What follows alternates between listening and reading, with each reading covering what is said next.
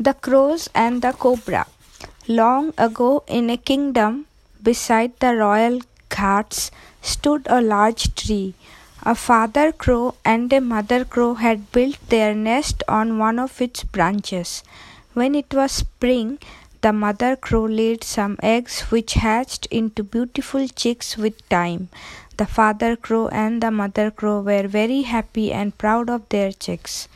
At the foot of the tree was a hole where lived a black cobra snake. The snake was very cunning.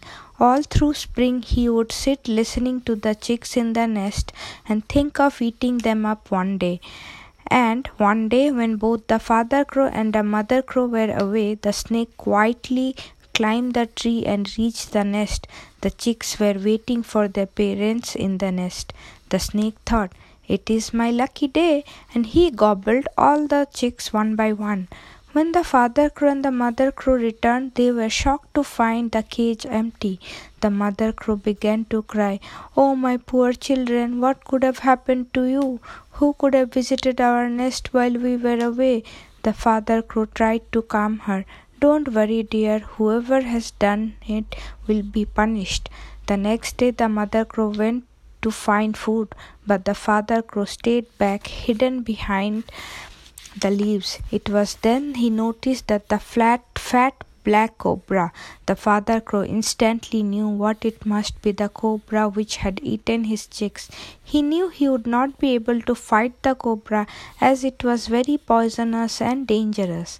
He began to think of a plan.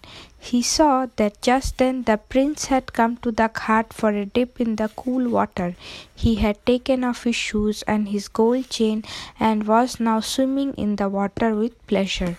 An idea struck the crow. He swooped down and picked up the gold chain when the attendant was not looking and threw the chain down the snake's hole.